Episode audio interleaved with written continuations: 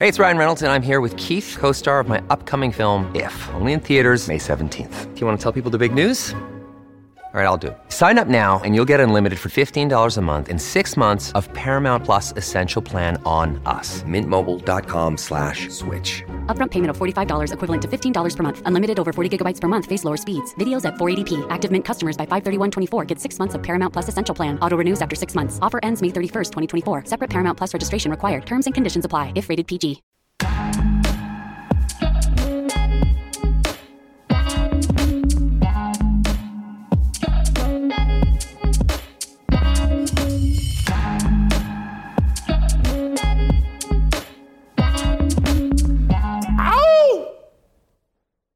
Welcome.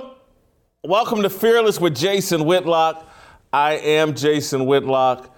Thank you for joining me on this marvelous day after Tuesday, uh, hump day, day before Thursday. It's Wednesday. Uh, and Uncle Jimmy still doing well, uh, still not back with us, uh, but he is doing better and his recovery is going well. Appreciate your thoughts and prayers. Uh, the show continues on. The show goes on. The train keeps moving.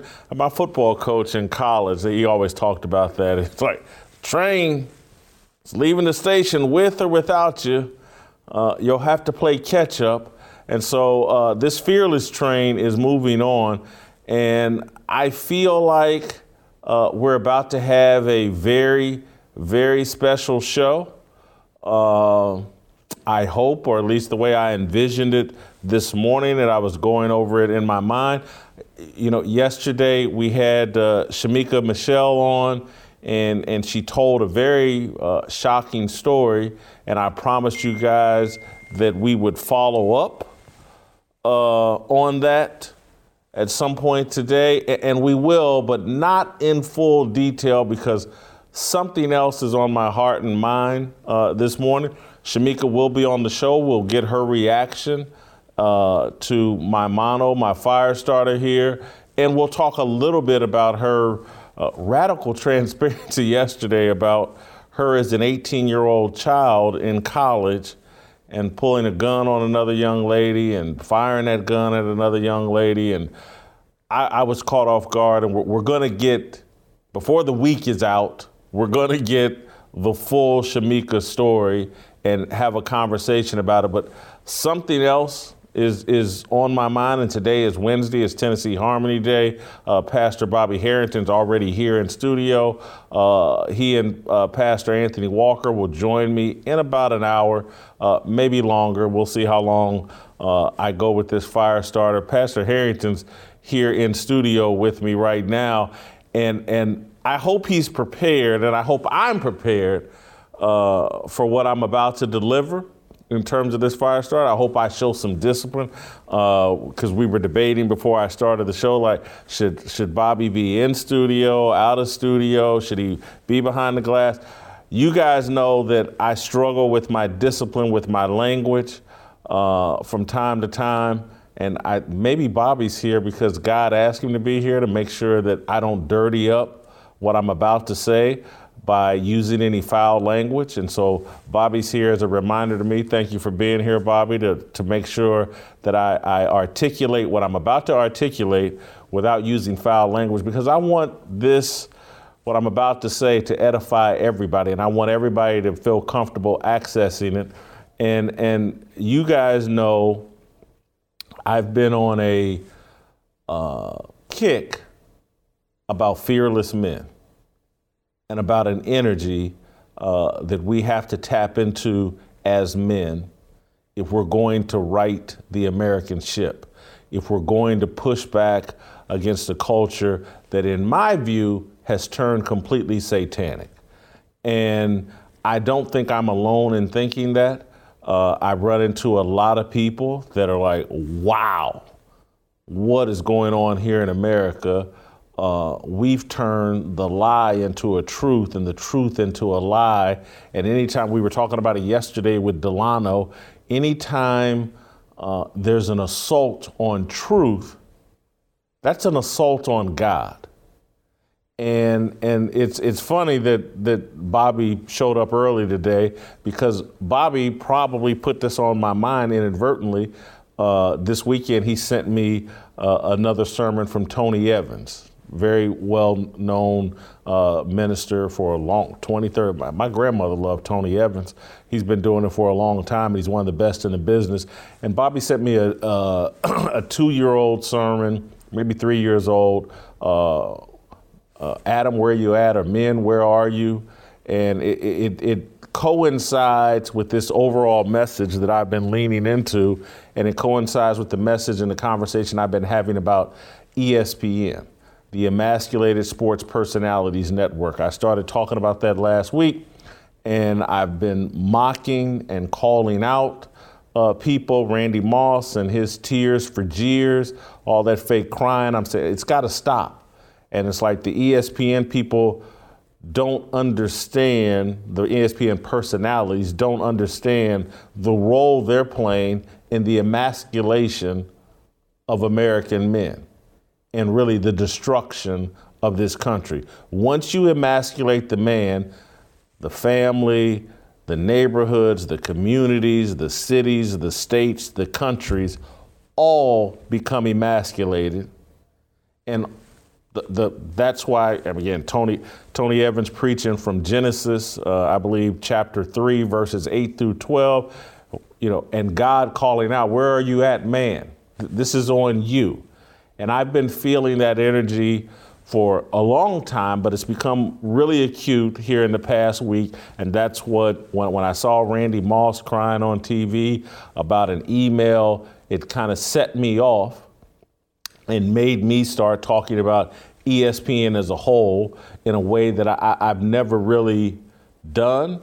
And, and you know, I, I started, uh, I think last week at some point, I made some comments about First Take and Molly Qerim and the role that uh, women play at ESPN and, and how they're part of the emasculation process.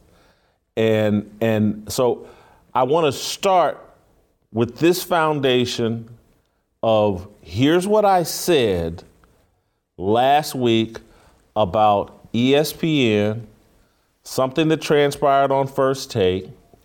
I mocked Molly Qerim a bit and just but but it wasn't really a personal attack. It was more about the role that women play at ESPN and how they've added this estrogen and feminine energy to all conversations at ESPN. So I just want to let's remind everybody, let's start with this foundation. Here's what I said and did last week. I'm sorry, has the vaccine killed somebody that I didn't? I mean, has that been the reason people died? Well, if has we go down that road, there's we go down that road. I mean, Moderna's okay. stopped in Sweden so, okay. and different so, things. All right, all right let's be careful. let's, let's, keep, let's not get into the medical science, guys. You see, you, you, see what happened. Once the conversation got real, uh, uh, uh guys, hey, hey, guys, uh, uh let's be careful. Uh, commercial, commercial break. Okay, Jay, that's Molly Jay. Qerim's job. Molly Qerim or Sam Ponder or whoever they got sitting there, there, they're, they're little, on the little puppet string. Hey, guys, guys, cut it out! Oh, that's getting too real up in here. Let's go to commercial. Let's go to commercial. Look at my breast. I look great, don't I, guys? Don't look. Look at TNA. I'm here. I don't know a damn thing about the NBA, but look at my legs. Y'all can hate me if you want, but that's not Cassidy Hubbard talking. That's a supermodel that's there to chant and scream whatever the producers in her ear tell her. And they told her, stop it before one of these Negroes says something that pisses off one of our sponsors or goes against what we want done. And that, that's the job. They're overseers big, attractive overseers that are there to make sure that the Negroes don't say anything that's not on script. Get us to commercial break, Molly. Anyway, I don't know if you can be more fearless than I just was there, but uh, have at it, Steve. yeah, a couple things. I will be checking Jalen Rose's Twitter feed in several hours to see if he wants to go on site with you. Um, I mean, oh, God. I mean, geez. Let me tell you, Jalen's been dealing with my smoke since he was 19 years old. He, he knows I can care less, but go ahead. All right, so that's what I said uh, last week, and and Steve Kim reacted to what I said with a little throwaway line, funny line about Jalen Rose, connecting it to Randy Moss, and and you know I'm glad that I just had my memory refreshed about what I did and, and what I said. And, and, I said some things in a very brutal fashion, uh, comedic fashion. Uh, the facts of what I'm saying is true.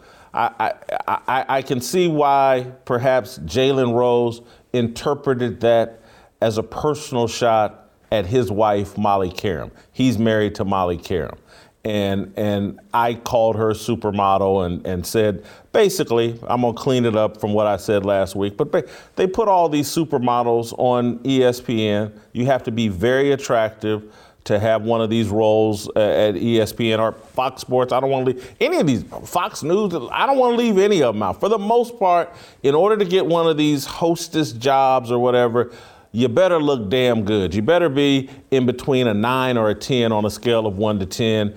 And what you know about sports is irrelevant. You just need to look good. You need to be there as eye candy. And then you need to be there as an overseer to make sure that you shout and scream whenever one of these broadcasters, whether black or white, uh, goes outside the little white lines they've set up for these guys to stay between. And, and what my overall point is, is that we all know in the real world, when men talk sports, when boys talk sports, when athletes talk sports, they normally talk amongst themselves. There isn't a supermodel sitting in your home, generally, unless you're lucky, and maybe maybe some of you are married to IG models or supermodels or, or whatever, but for the most part, when you're at the sports bar with your boys, your friends, there's not some piece of eye candy sitting there waiting to shout and scream if you go too far. The conversation goes wherever it goes and amongst men, there's a conversation amongst athletes, people talking sports. And yes, are there some women? And again, I reference Cassidy Hubbard. Uh, I, I, I, will reference some of the, the like the real Sally Jenkins, a real journalist, a real sports journalist, 40 years in the business as a journalist. Christine Brennan. I don't even agree with most of the stuff Christine Brennan says, but has she earned her chops as a journalist? Attended sports throughout her career, covered them in a real way, and earned a seat at the table? Did I go on the sports reporters back in the day with any and all of these women? Absolutely. They had to earn their way to engage in that conversation. They weren't there because they look like supermodels. I have no problem, Cassidy Hubbard, Ramona Shelburne, Linda Cohn, who's earned her. Hannah Storm in any, but we know we've moved into this modern era where your looks get you a seat at the table, and these guys don't understand why these women have been dropped into the middle of these conversations. They're there to feminize the entire conversation. They're there to compromise the entire conversation. They're there to make sure that no one just follows the truth wherever it leads. And I know we live in this make believe world now where there is no difference between man and woman. I know we live in this make believe world where uh, I played college football and I'm supposed to sit down with Mina Kimes or whatever woman they put in front of me or somebody else, and I'm supposed to pretend like, oh, yeah, Mina Kimes knows as much as I do about football. I don't live in that make believe world. I'm not going to live in that make believe world. I feel sorry for everybody that has to live in that make believe world.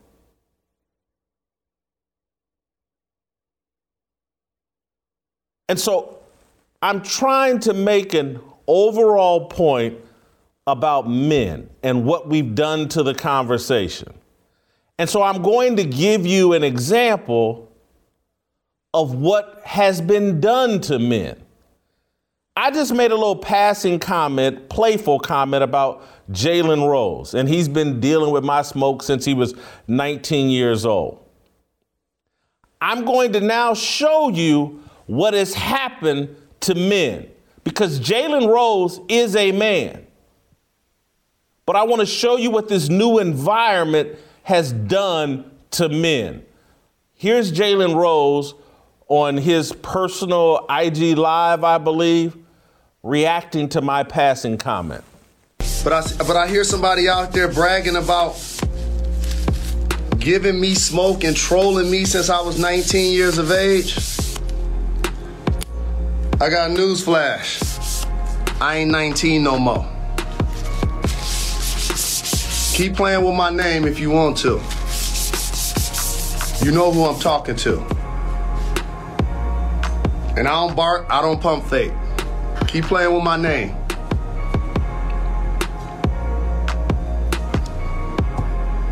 And try to use my name to launch every new show you you do because you've been a part of so many failing shows. And I see a couple of people guessing it definitely ain't Stephen A. That's my brother. I love him. Good we about to be crushing it on Countdown this year. It definitely ain't Kendrick Perkins. That's my brother. We about to crush it on NBA today. Support them today. Him and Richard and Malika start today. Sure. They don't work at ESPN. Who I'm talking about don't work at ESPN. Mm. They don't work at Fox. I don't know where they work. But like I said, you get jammed up, don't mention my name.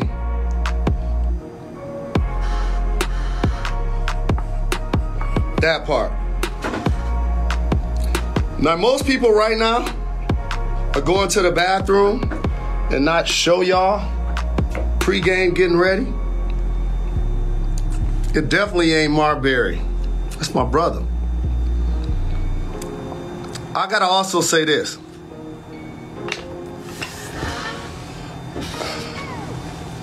Not getting the vaccination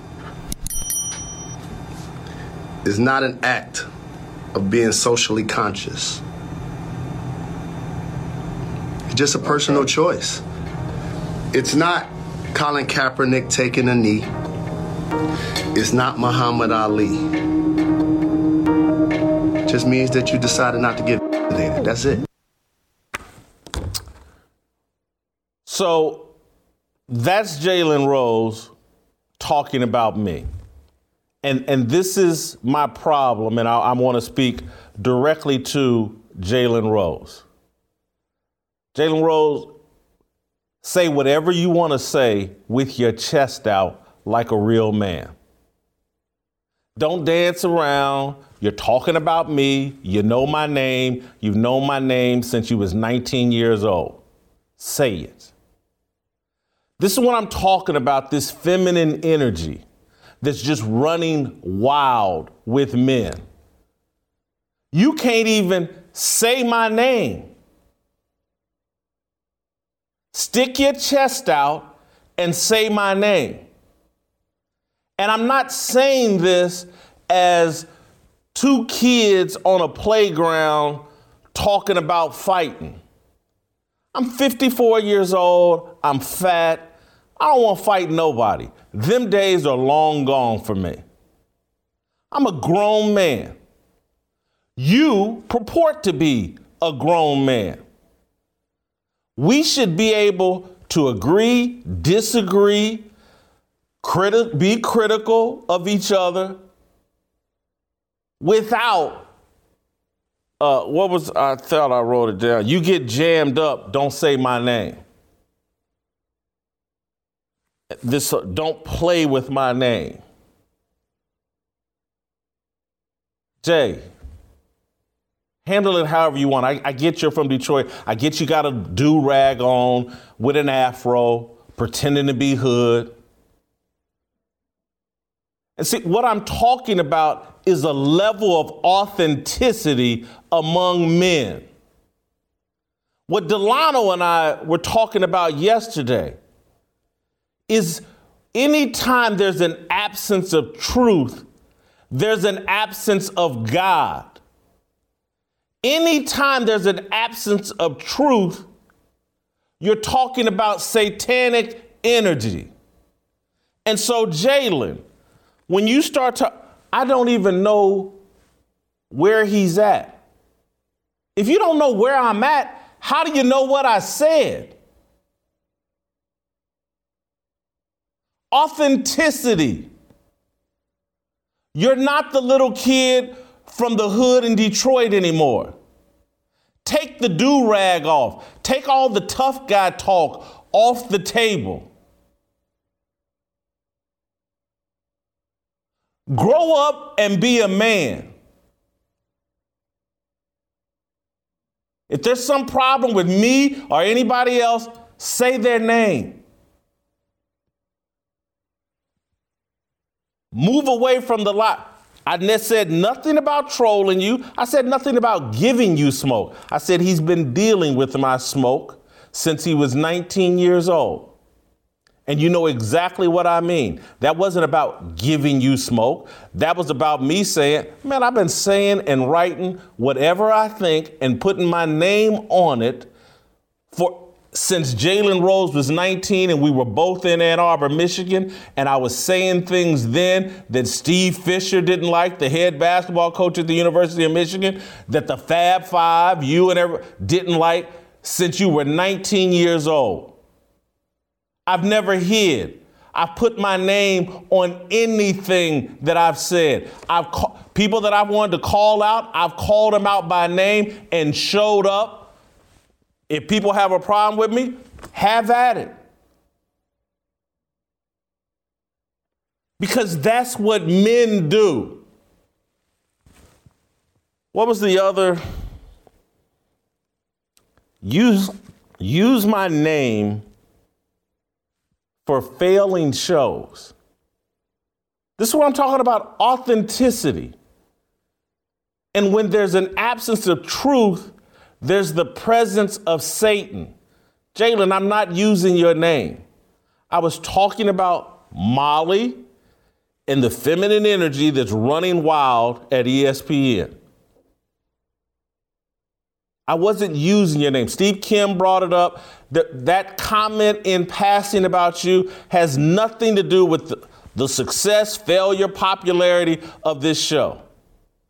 I've had no failing shows, Jalen, and you know that. When there's an absence of truth, there's a satanic energy at play. An assault on the truth is an assault on God.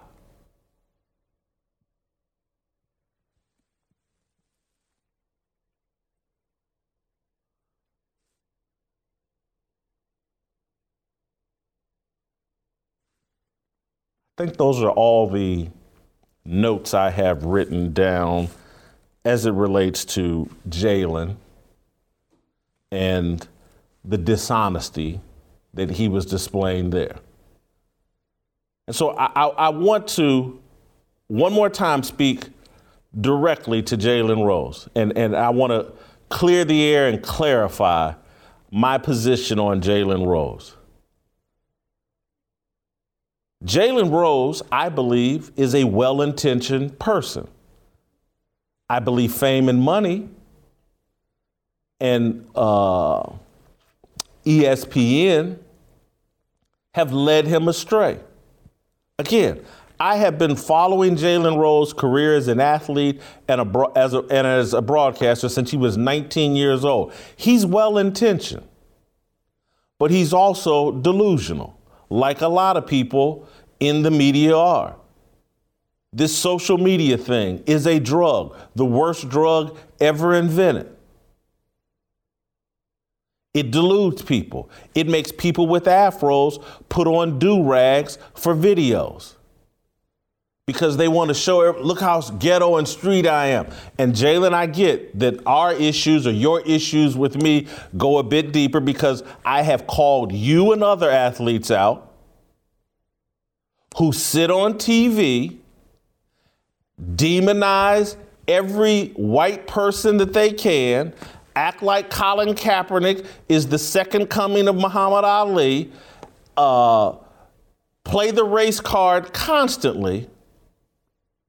And I've called it out in a very truthful and authentic way because a lot of guys that make the marriage decision that Jalen did, marrying a non black woman, they then go on TV and on public spaces and pretend to be Malcolm X.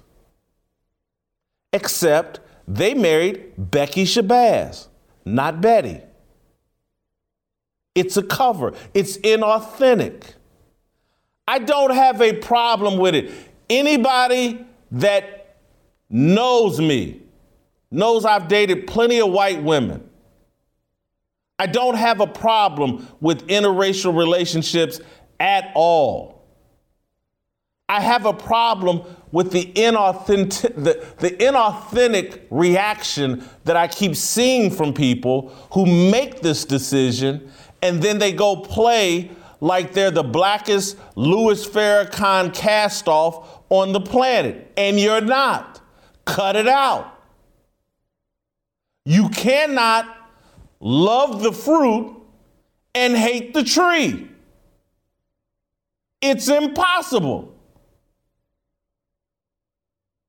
I'm not trying to challenge you. I'm not trying to challenge you in some kind of physical. I'm not trying to punk you out. I'm trying to shake you and wake you up. Keep it real. We are living in a time where it is necessary for men to keep it real. Y'all think you think I'm playing with your name? You're playing with God. All of you that are insisting on these lies and building a world built on lies, where you are dishonest with people and refuse to tell them the truth, you're playing with God. All of this dishonesty that we've legalized, all of these lies that we tell every day, that's an assault on God. I,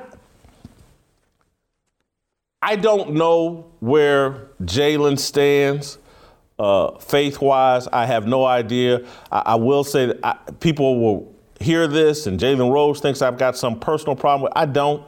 When Jalen Rose started the Jalen Rose Academy, I was one of the first people to donate money to it. I like many and some of the things that Jalen Rose is about and does. But we are not at a time right now where I'm going to sit silent as people play with the truth, and particularly play with the truth along racial lines. We are at the brink of a civil war and major racial conflict in this country. And if men don't stand up, this thing is going to end badly for all of us. And I can tell you who's going to it's going to end badly for first and the worst. People that look like me and Jalen Rose.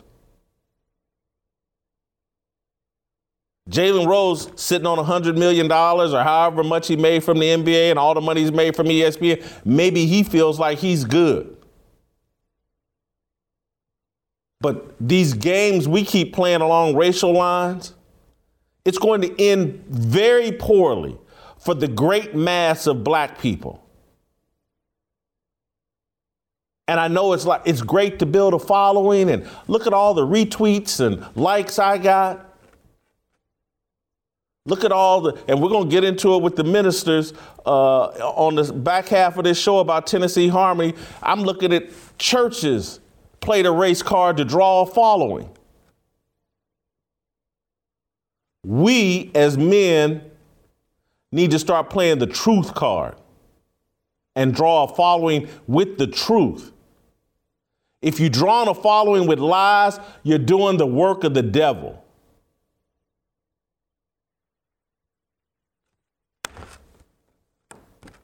And I'm, I, I, I don't know if it's coming across in my tone, My, my tone may be wrong, but I, I really don't want some kind of battle, war, war of words with Jalen Rose. I'm coming at him as a grown man, say, hey man, cut it out. Let's really keep it real. Let's do what's best for the great mass of people in America, regardless of color. And those of you that that have these platforms at ESPN and sit there and, and lead other athletes astray, cut it out.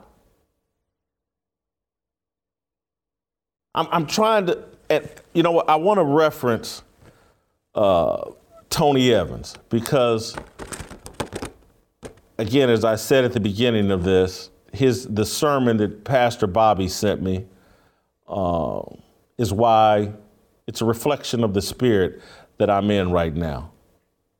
I, I'm, I'm trying to reach out to men and say it's our time to be fearless and bold.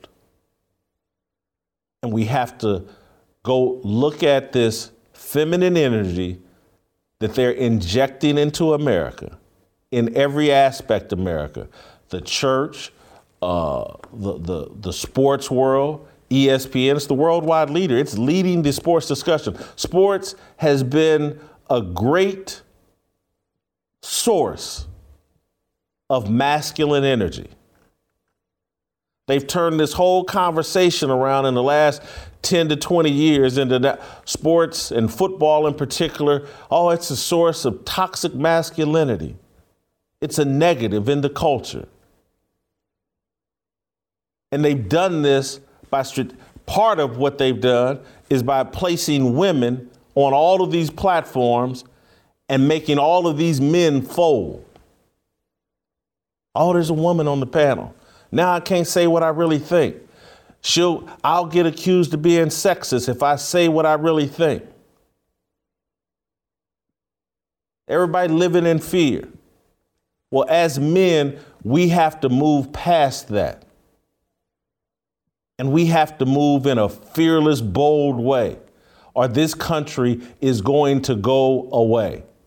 And it's going to be overtaken by the Marxists and the atheists and the satanic people that are winning a culture war right now because men won't stand up and be men. No safe space for real men. We all got to act feminine and say a bunch of stuff we don't believe. We have, oh my God, men can get pregnant. And I got to sit around and act like there's some truth in that. And our women are out of control. And Jalen, I, I get it. You had a great mother. I've heard you talk about her. Sounds very similar to my own mother. I had a great one. And I get it. We talk about black mothers have been celebrated and put on a pedestal, and they're at the top of the matriarchy. And when you have a great mother like that, and particularly in the black, a black one, and in this culture, it's real hard not to see them as leaders. But if you're spiritually grounded, if you're based in a biblical worldview, you'll tell your mother and any other woman, stand back. I'm running this. I've had to tell my mother, and I had a great one, but she ain't running nothing and it hurt it probably irritates her that I talk about it like the way that I do. But she don't trump God. There's a responsibility and a role that we have to play as men. And it's great that we had great mothers that did unbelievable things for us and sacrificed for us. But I'm not sacrificing my manhood and the responsibilities placed on me by God because of what my mother did for me as a child. This is what this feminine energy, and I get that I was lucky and blessed that my father was in my life my entire life, despite my parents' divorce. But I look out and see a lot of these guys on TV, and I'm just, whoo, where's daddy? Tony Evans at Where's Man? That's what he's talking about. What seeds were planted in us as black men? And for those of you that didn't have those seeds, I'm telling you, you better get into a Bible and get a church home, get a biblical worldview, and plant them seeds yourself. Because no offense to your mama, she wasn't able to do it. And that's why you running around thinking Stacey Abrams is going to lead us to the promised land. Stacey Abrams is going to lead you to Chick-fil-A and that's about it. And yes, I'm overweight. But you're not going to see me running behind no woman thinking she's taking me to the promised land. God's already told me it's my responsibility.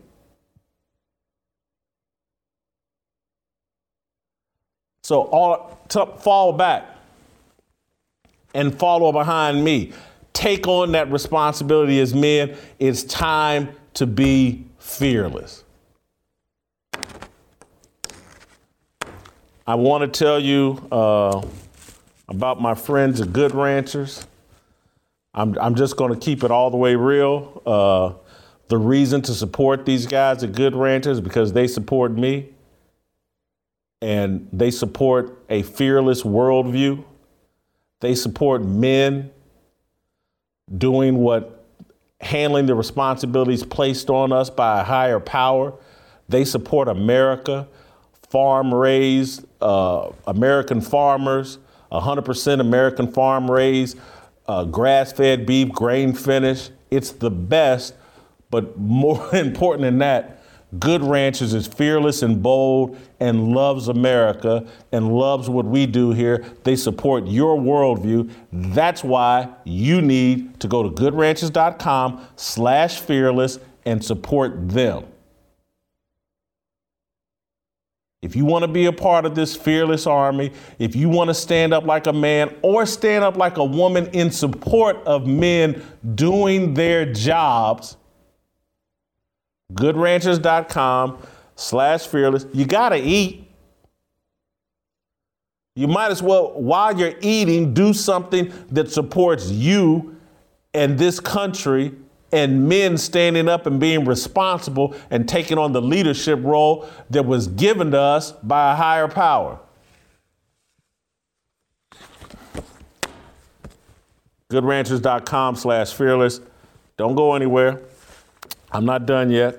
I want to get into, because it plays into the same theme, I want to get into uh, last night. the NBA kicked off, and uh, Kyrie Irving was a topic of conversation.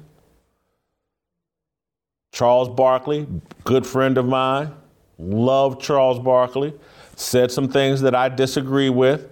Uh, Kenny Smith, Shaquille O'Neal participating in the conversation as well. Of course, you guys know Kyrie Irving's unvaccinated, and most of the mainstream media is you know, raining down on him for being unvaccinated, and he's not playing for the Brooklyn Nets right now. It's going to cost him a bunch of money, and uh, everybody's beating up on Kyrie Irving. I respect what he's doing, but let's take a listen to the NBA TNT crew and the conversation they had last night about Kyrie Irving.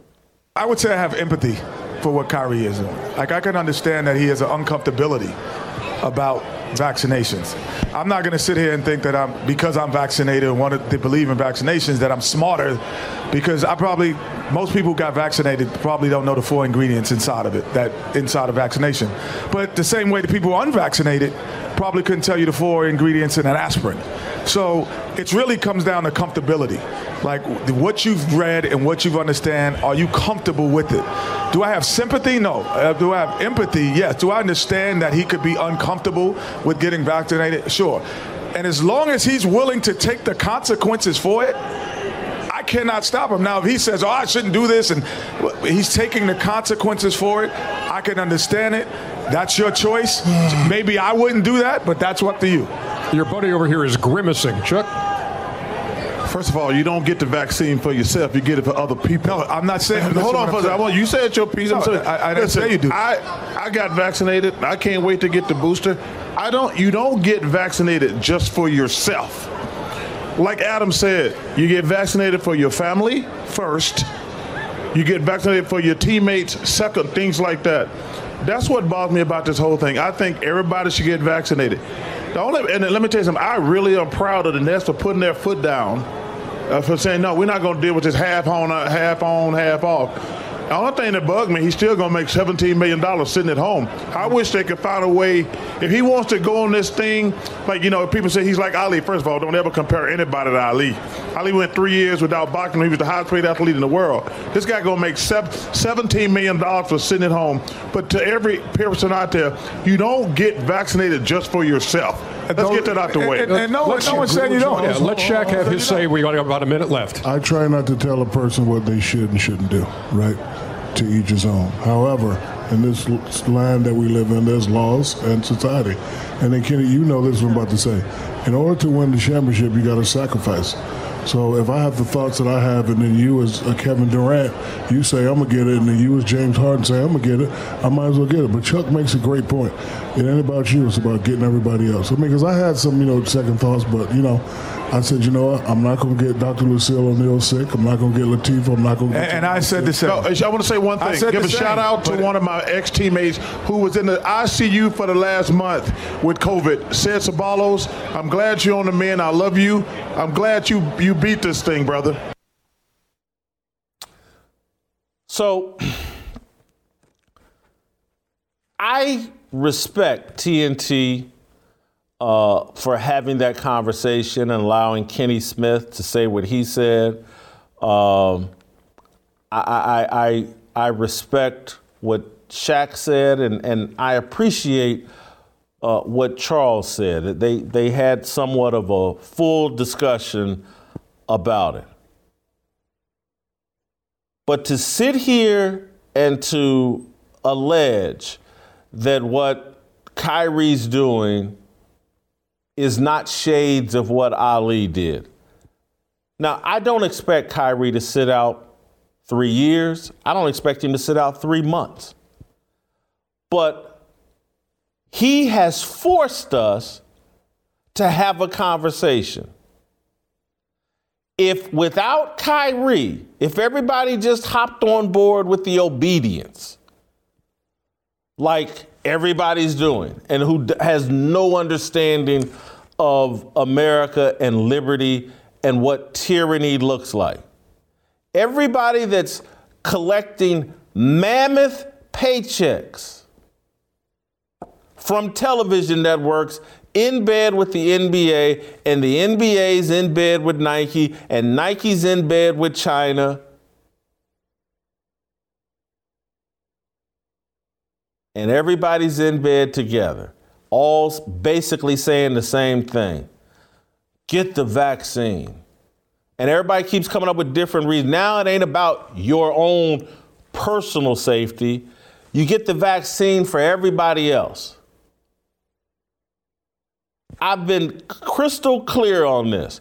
The vaccine is for 50 year old fat people like me and Charles Barkley if a 29 year old man in the prime of his life and in prime health, who looks at the data, who looks at everything that says COVID, there's just no way it's going to harm Kyrie Irving based on the, the stats and the data.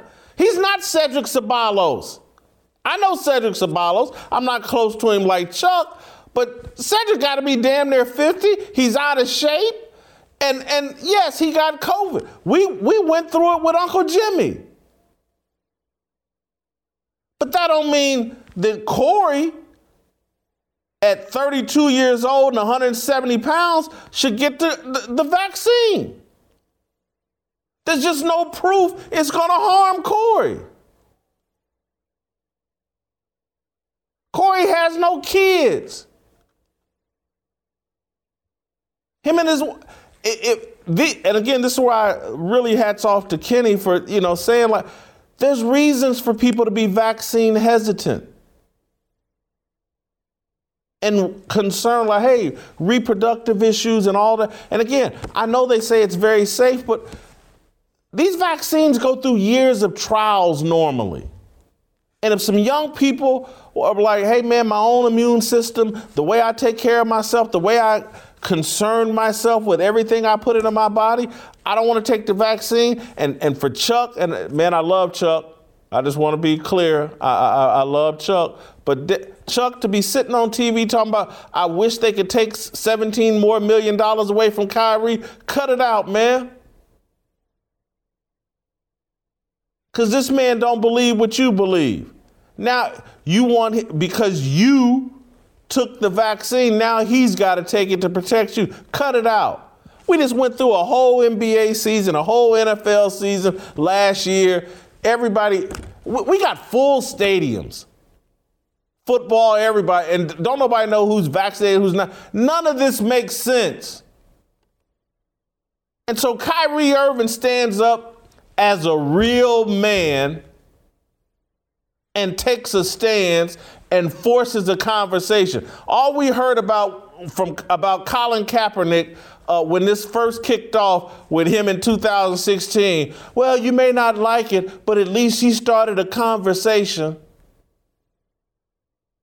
Well, now Kyrie started one, provoked one, demanded that we have a debate about something they're trying to mandate for everybody in America. This is important. This is what men do. And again, I expect Kyrie to fold. There's too much money, there's too much pressure. I expect, but I'm still going to stand by the fact I like and respect what the man is doing. He's showing a pair. And he's being a voice for the voiceless.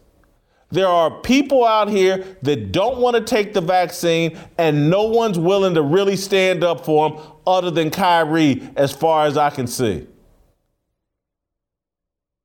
Without Kyrie, the NBA, and again, this whole little obedience thing, the establishment, the government tells you is in total control of your actions. And protecting that paycheck from TNT is in total control of your actions. Don't I don't and again, this is why I go back to authenticity and truth being under attack.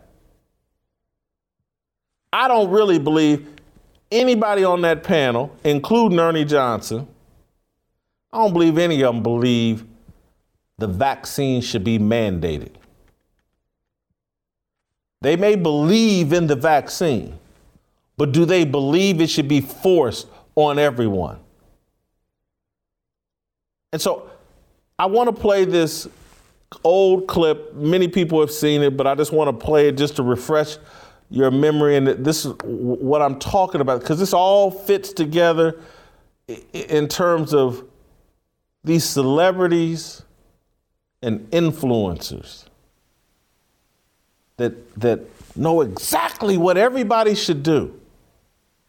We're talking about a vaccine, we're talking about medical treatments, and I have basketball players that know exactly what Kyrie Irving should do, what Corey Smith should do, what people in Maine and people in uh, California and people in New Mexico, a basketball player knows exactly what they should all do. A basketball player. We're not talking about Dr. Fauci. A basketball player. And Chuck, I love you, but you're a basketball player. And you're demanding or pressuring uh, people to get a vaccine. You're a basketball player. Recommend gym shoes, jock straps, not vaccines, unqualified. But Malcolm X told us about celebrities a long time ago. Play the clip.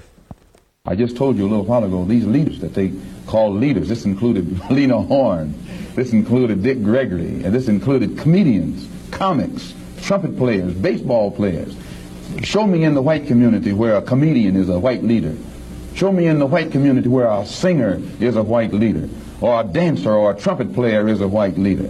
These aren't leaders. These are puppets and clowns that uh, have been set up over the white community and uh, over the black community by the white community and have been made celebrities.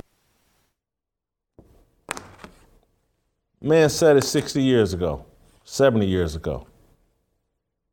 Nothing's changed, except now it's all on steroids because it's all on social media and everybody's an influencer. And, and every TV show now has some former athlete, some movie star, some whatever. They're all experts on medicine now. And they're all properly using their platforms to make sure everybody does exactly what the government tells them to do. And, and here's why we know it's inauthentic. Steve Kim said it yesterday, I believe. Yeah, it was yesterday. That if this vaccine had came out 12 months ago under a different administration, all these same people that are on TV, you got to get the vaccine, would be saying the exact opposite. That's how I know it's not truthful, it's not authentic. And this is why I keep going. If it's not truthful and authentic, it's an assault on God.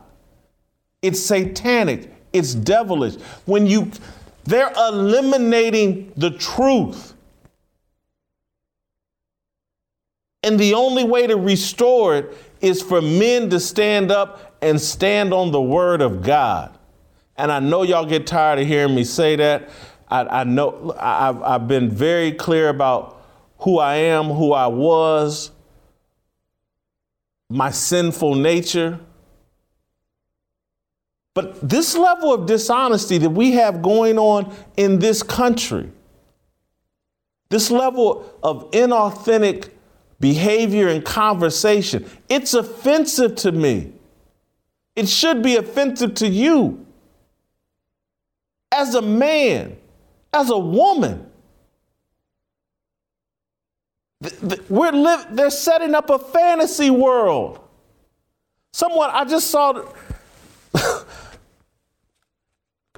what they named somebody, Rachel Levine, a man who claims to be a woman, who Biden named some kind of health, whatever, secretary.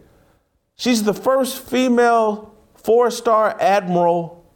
She just got named this yesterday and, and or, or this week. And I'm like, are we even living in a real world? Are we serious people? This level of deceit, and again, Delano talked about it yesterday about if they can get you to say, oh, yeah, men can get pregnant, they can get you to say and believe anything.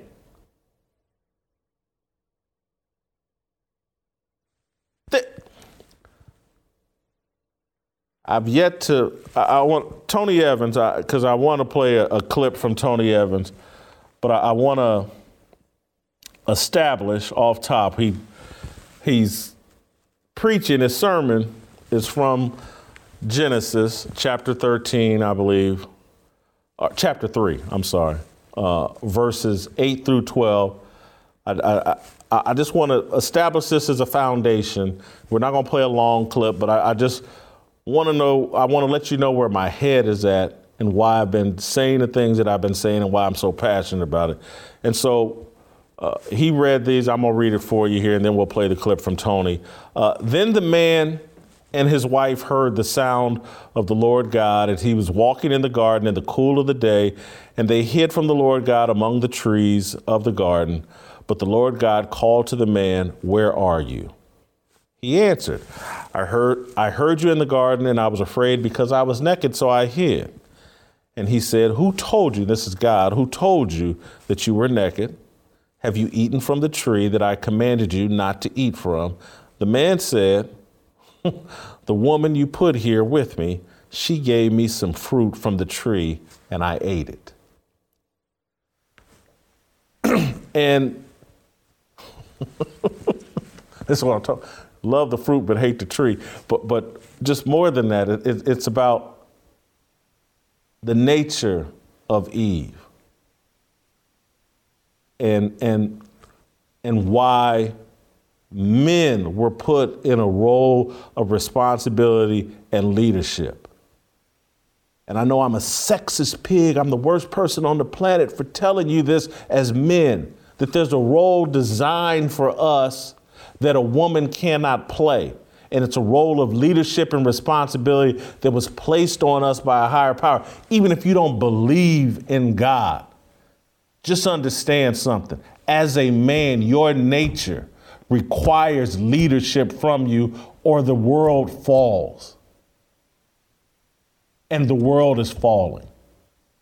And deceit is running wild and rampant because we as men have been cowards. We've abandoned the role given to us. And now she's in control, and we running in behind her, doing whatever we think will make her happy, whatever lie we got to tell to make her happy. And in spaces where men used to be able to talk amongst ourselves and keep it brutally honest, now there's a feminine energy. Now there's a, a, a supermodel sitting on stage, being the overseer and making sure you don't get anywhere near the truth. And I'm sorry for calling it out. I wasn't trying to take some personal shot at Jalen Rose and his, and or his wife. I'm trying to point out what is actually going on in the culture and why America is in the chaos that it's in. We've been displaced as leaders. A feminine energy is running wild in America. Guys got problems with, uh, oh, I don't even know his name. I don't even know where he works. All that passive aggressive garbage. That's a feminine energy.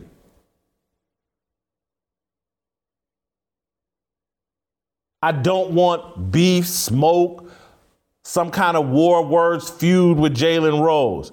I want men to stand up and be men and don't apologize for it. Play the Tony Evans clip. And the man and his wife hid themselves from the presence of the Lord God among the trees of the garden. Then the Lord God called to the man and said to him, Where are you? One of the dominant questions of today.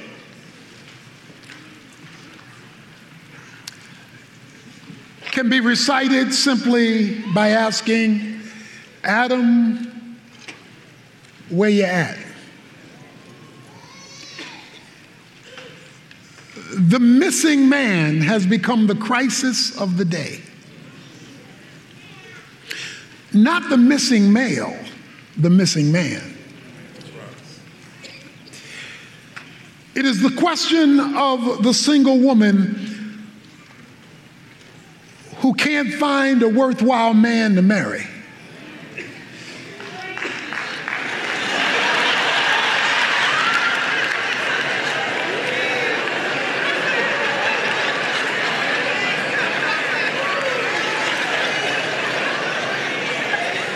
She want to know, Adam, where you at? It's the question of the single parent who's been abandoned by the father of her children. And she wants to know, Adam, where you at? It's that child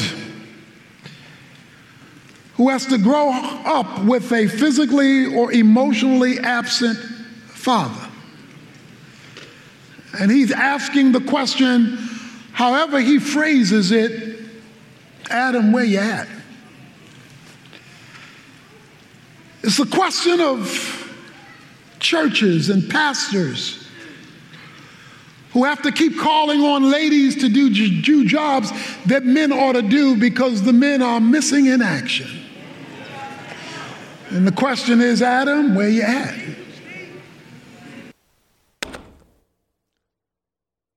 And so I don't want anybody to hear that, what Tony Evans just said, and think that I'm sitting up here all high and mighty and well, he ain't talking about me. He's talking exactly about me and my failings. I was raised at 25th Street Baptist Church. My grandmother, Mama Lovey, is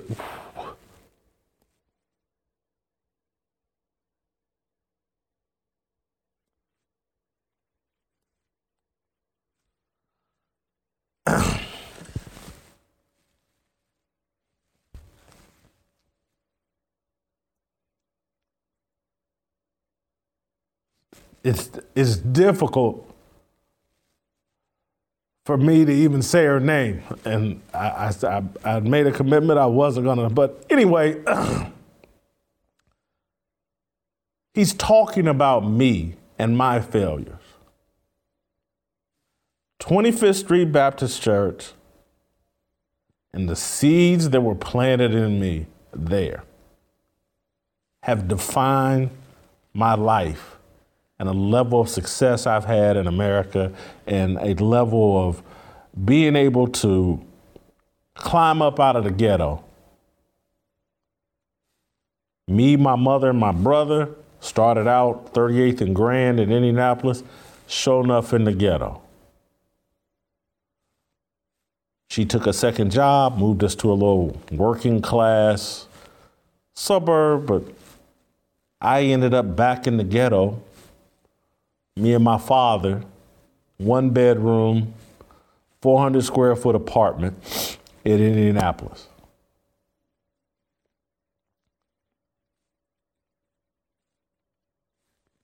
The reason I climbed up out of all of that and got in a position to where me and my family, my father, the last 15, 20 years of his life, my mother, I've been able to do a lot of things for family.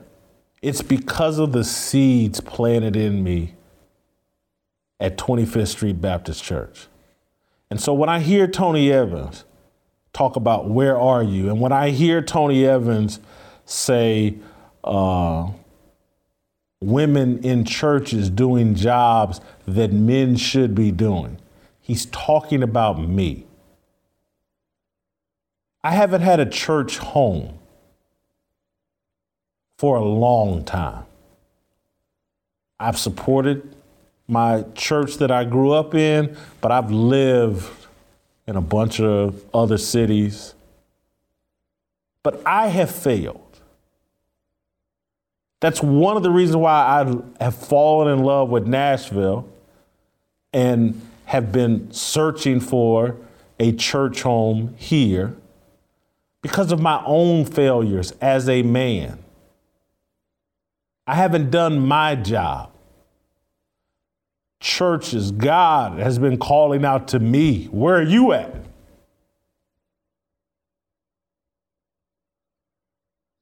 That's why I'm here in Tennessee. Because I have to get right with God. I have to be a better man. So do you. I was going to bring uh, Shamika on to have her, and, and, I still may. I'm trying to get my head together uh, to make sure that I can. I'm, I'm, doing everything in my power right now to stop these tears from falling out of my eyes. Uh, because that would probably not look the best considering what I've said about Randy Moss. But you know, I'm, I'm emotional for a different set of reasons. But uh, Jalen Rose, I'll, I'll, end on this note. And do, do we have Shamika teed up, or do I need to st- stop down? Have we already reached out and called her? Because we are going to go to. Yeah, well, go ahead and tee up Shamika while I continue to uh, to talk here. But uh, I just lost my train of thought. Oh, Jalen Rose. I, I, I just I want to say to you, I don't want any beef with you. I, I don't want to be in conflict with you. I, I do want us as men to come from a more authentic place, be a bit more honest, uh, and and let's cut out the race game that's being played. We race is an idol, and again, I, I don't know if Jalen, if you have a, a, church home or even a religious foundation of, of any kind, uh, but but I would ask for you to seek some out because you'll see a lot of the things that I perceive as inauthentic and the posturing. Still Detroit tough guy. I still wear a do rag. I come on camera in a do rag and I front and I pro. Uh, uh, uh, let's let's do better than that. And and not trying to take a, a, some kind of vicious shot at, at Molly, your wife. I, I, I get it. But I do just want to keep it real. ESPN, Fox Sports, all these networks have feminized all these shows and placed these supermodels in the middle of conversations and, and, and made us change the conversation. And now everything's about emotion and it's all about feelings. Oh, I feel like the cops are killing us. Even the stats, the facts, the logic say that's just not true. Well, I feel like it. That's feminine energy. And we got to tap into some masculine, male, fact driven energy and promote that. Uh, so, Shamika, I want you to uh, bail me out here so that I can continue to uh, gather myself. Uh, so, I, I, think I've gathered myself a little bit, but uh, I, I did want a woman's take because I think a lot of people will hear what I say and, and think that, uh, man, Whitlock, he don't like women and, you know, he just wants women in the kitchen and blah, blah. And, and that's not what I'm saying. I'm saying that we as men have failed in our roles. But what did you hear? Well, first of all, when you said, Is Shamika ready? I was thinking, No, don't bring me on. After that, you know, you just did such a great job. But if I have anything to give to women and people listening, I was thinking about you know, getting in the car, and my my youngest daughter was four years old, and I got into the driver's seat, and her dad got into the passenger seat, and she said, "Mommy, men are supposed to drive," and I have no idea where she got that from. But if you get it, uh, if you listen just in the physical, you'll miss it. But listening to that spiritually, I heard men are supposed to drive, be in charge, be the head, not the tail. And so I really just applaud what you're doing and reaching out to other men to just take the leadership role and to be responsible and to be active. You know, for years, I would tell my mother, Happy Father's Day because I would say, well, she's the mother and the father. She's, you know, been there. I didn't have a dad. But it, you know, some years ago, I realized no, I was missing a dad. There were so many things that I didn't learn, even as a young woman, because I did not have a father around. And while I can never take, you know, my mother's role that she played from her, she was a good mom, the sacrifices that she made, I appreciate. I still was without a father, and I miss that. There are things that I feel like may have been different in my life if I didn't have, if I had a father father around. So I want men to know how important they are and that there are women like myself that support you, believe in you, and are just waiting for you to actually be the man, be the leader. We need that, and we're we're missing that. And regardless if women don't say it, it, it's still a fact. It's true. You are supposed to lead and be in charge. And without you, we are lost. We are nothing. And we need you, period. Uh, I'm going to let it end there. And uh, I'm going to bring you back tomorrow and we'll get into that stuff we talked about uh, yesterday. Uh, but uh, thank you uh, for coming on and allowing me to gather myself a little bit here uh, before we get into Tennessee Harmony and bring the preachers on. And I'll let them correct anything I may have uh, stated factually incorrect. Uh, but go to youtube.com slash Jason Whitlock. also, I'm just a reminder support my guys at Good Ranchers, please. goodranchers.com slash fearless. You get 15% off. Be, be a good, fearless soldier. You know what? I need you to go right now uh, before we bring uh, Bobby and Anthony on. I need you to go down in the comments and enlist in the Fearless Army. Say that, you know, you want to be inducted into the Fearless Army, that you're man enough to stand up and be responsible, or you're woman enough to support these men that will stand up and be responsible. Say you'd like to be inducted into the Fearless Army, either in the comments or in the live chat. I'll be there later uh, today, uh, reading the comments and all that. So, all right, Tennessee Harmony.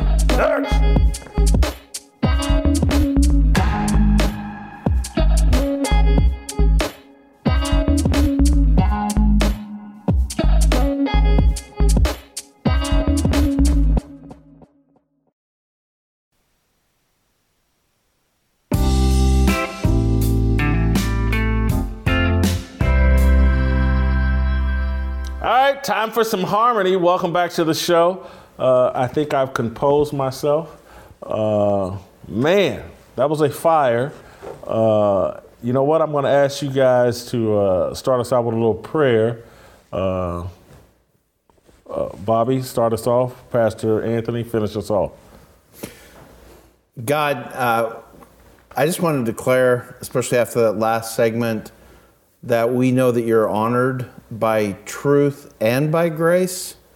And uh, thank you that uh, Jason is so uh, committed to truth, and, and you, we saw that grace there just at the end. And God, I just pray that that be the spirit of what we're talking about. It's your truth, but also your mercy and grace for everybody who turns to you.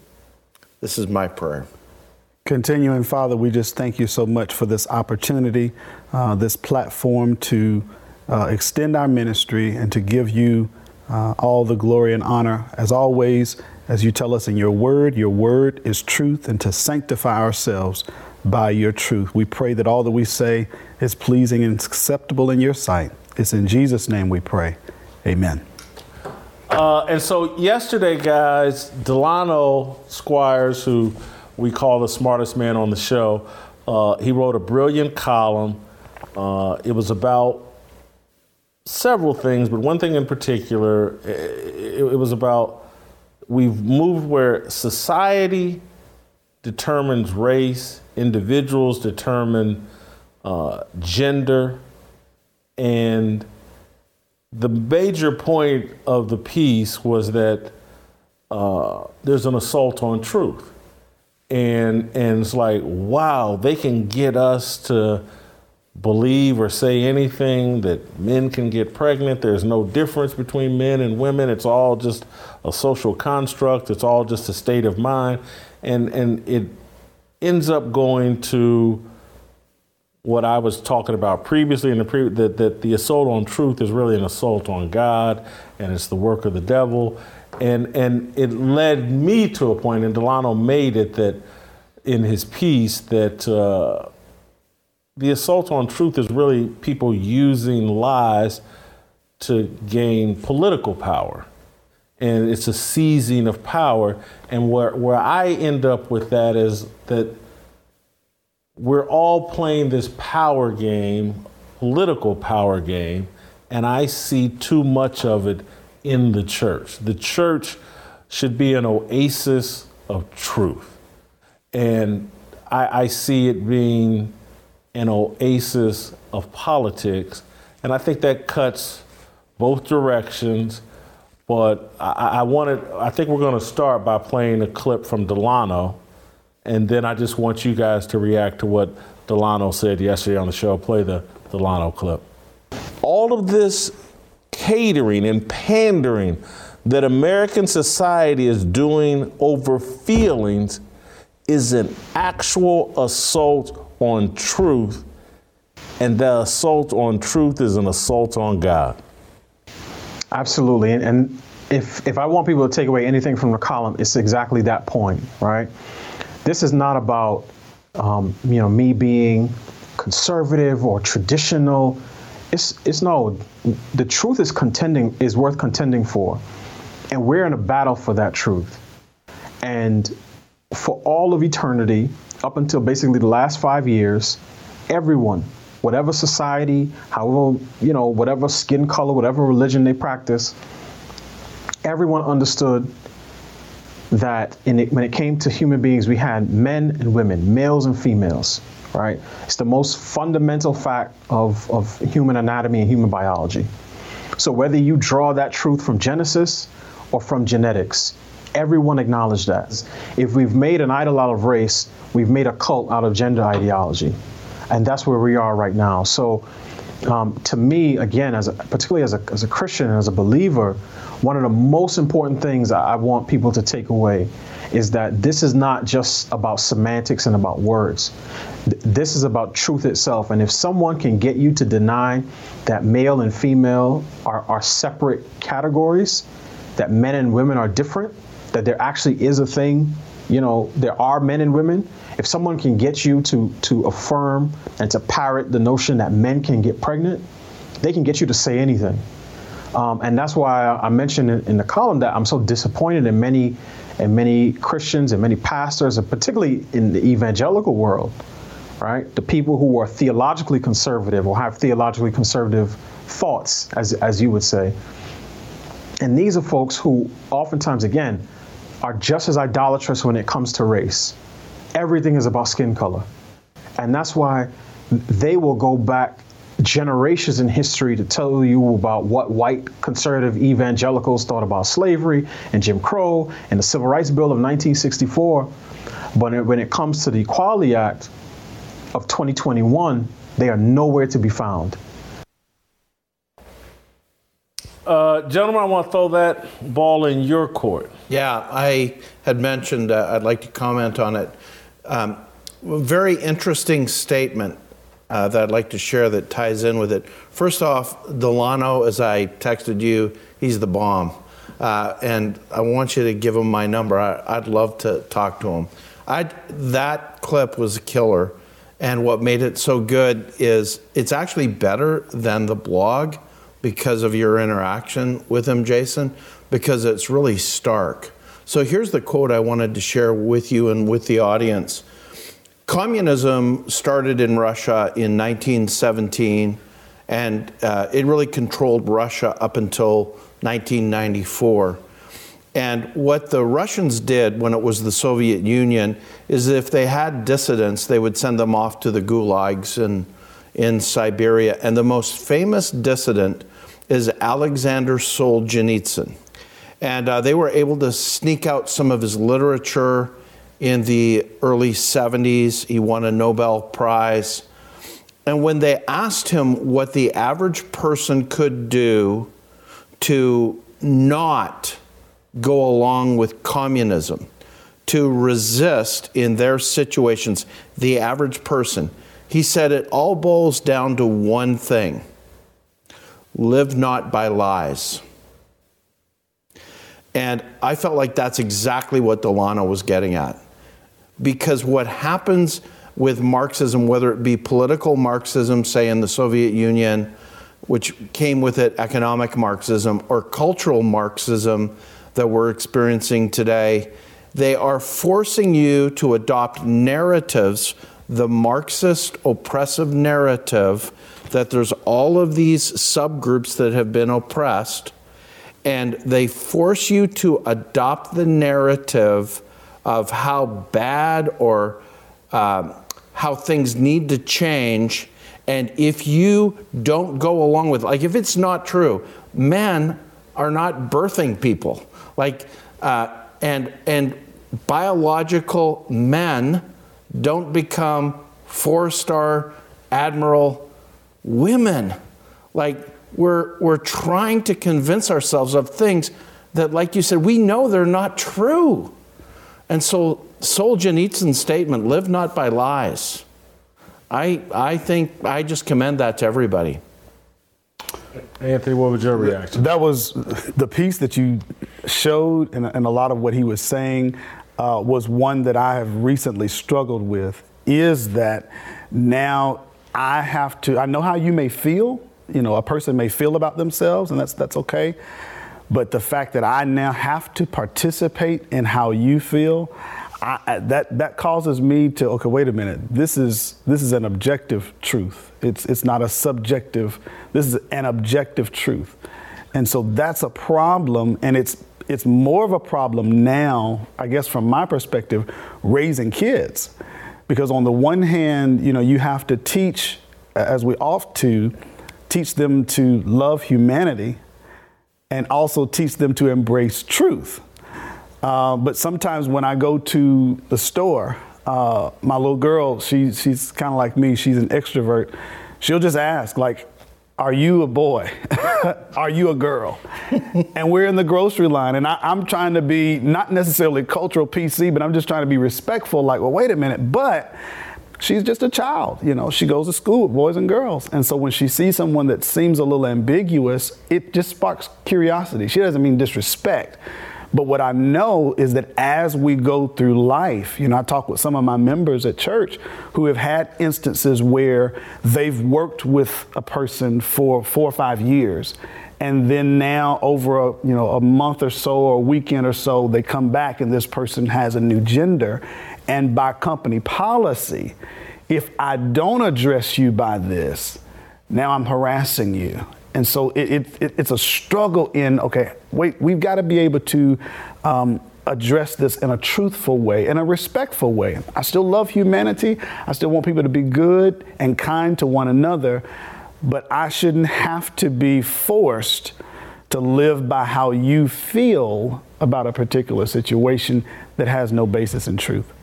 Let me throw this at you guys because this is an issue I struggled with uh, mentally, and, and, and for a while, I was probably more on board with the group that I call the Alphabet Mafia than I am now. And, and here was the argument that had me on board initially is that the suicide rate for people with uh, gender dysphoria or gender identity issues or sexuality identity issues. Mm-hmm.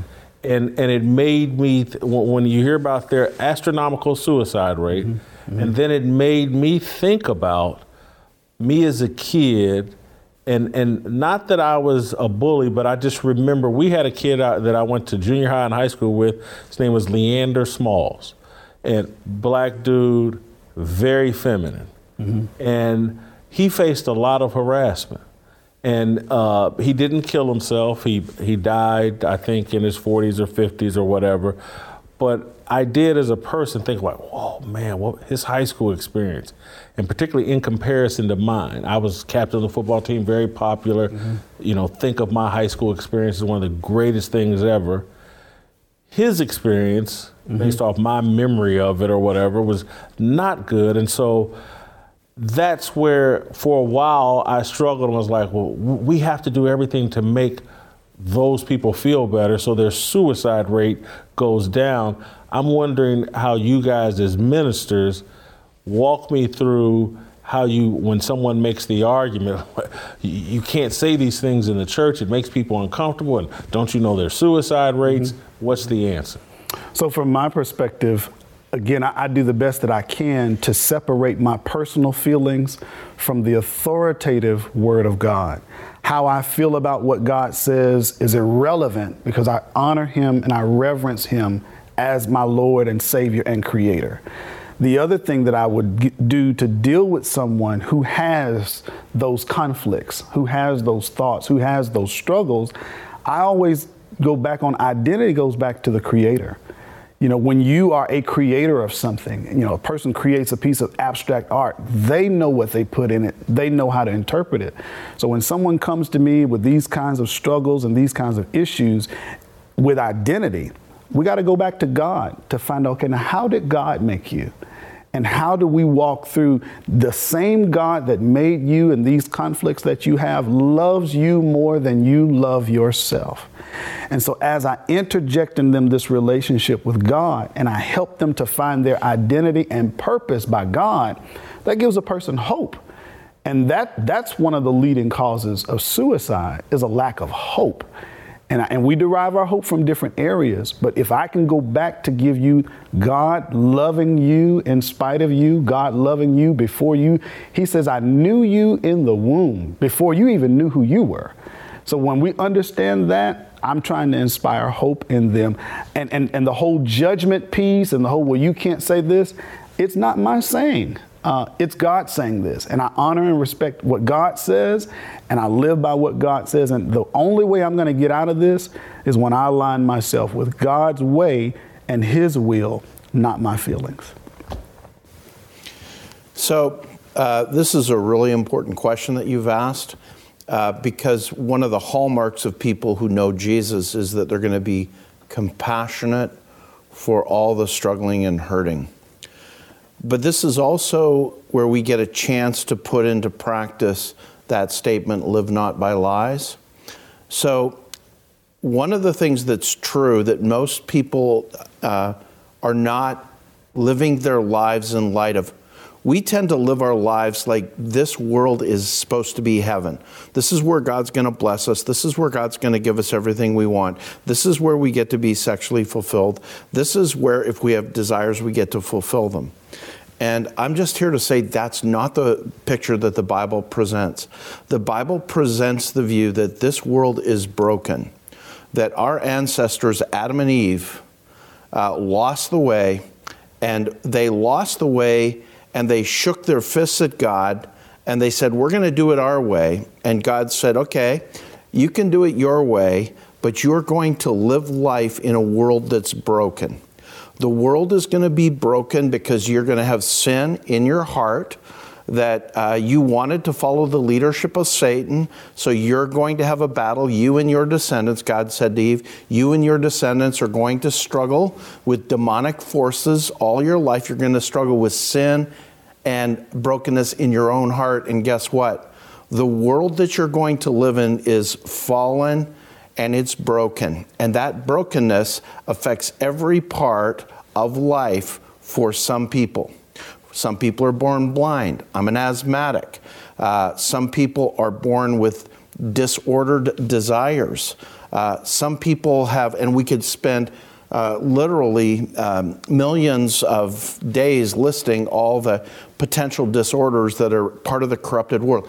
Our world is broken, and sometimes, and this is where compassion is so necessary, sometimes that brokenness manifests itself within us. And the corruption caused by the fall means some of us are living uh, in male bodies, but we have a desire to be a woman. And what do you do with that? Well, number one is you begin with compassion, but you're grounded, like Solzhenitsyn said, in truth.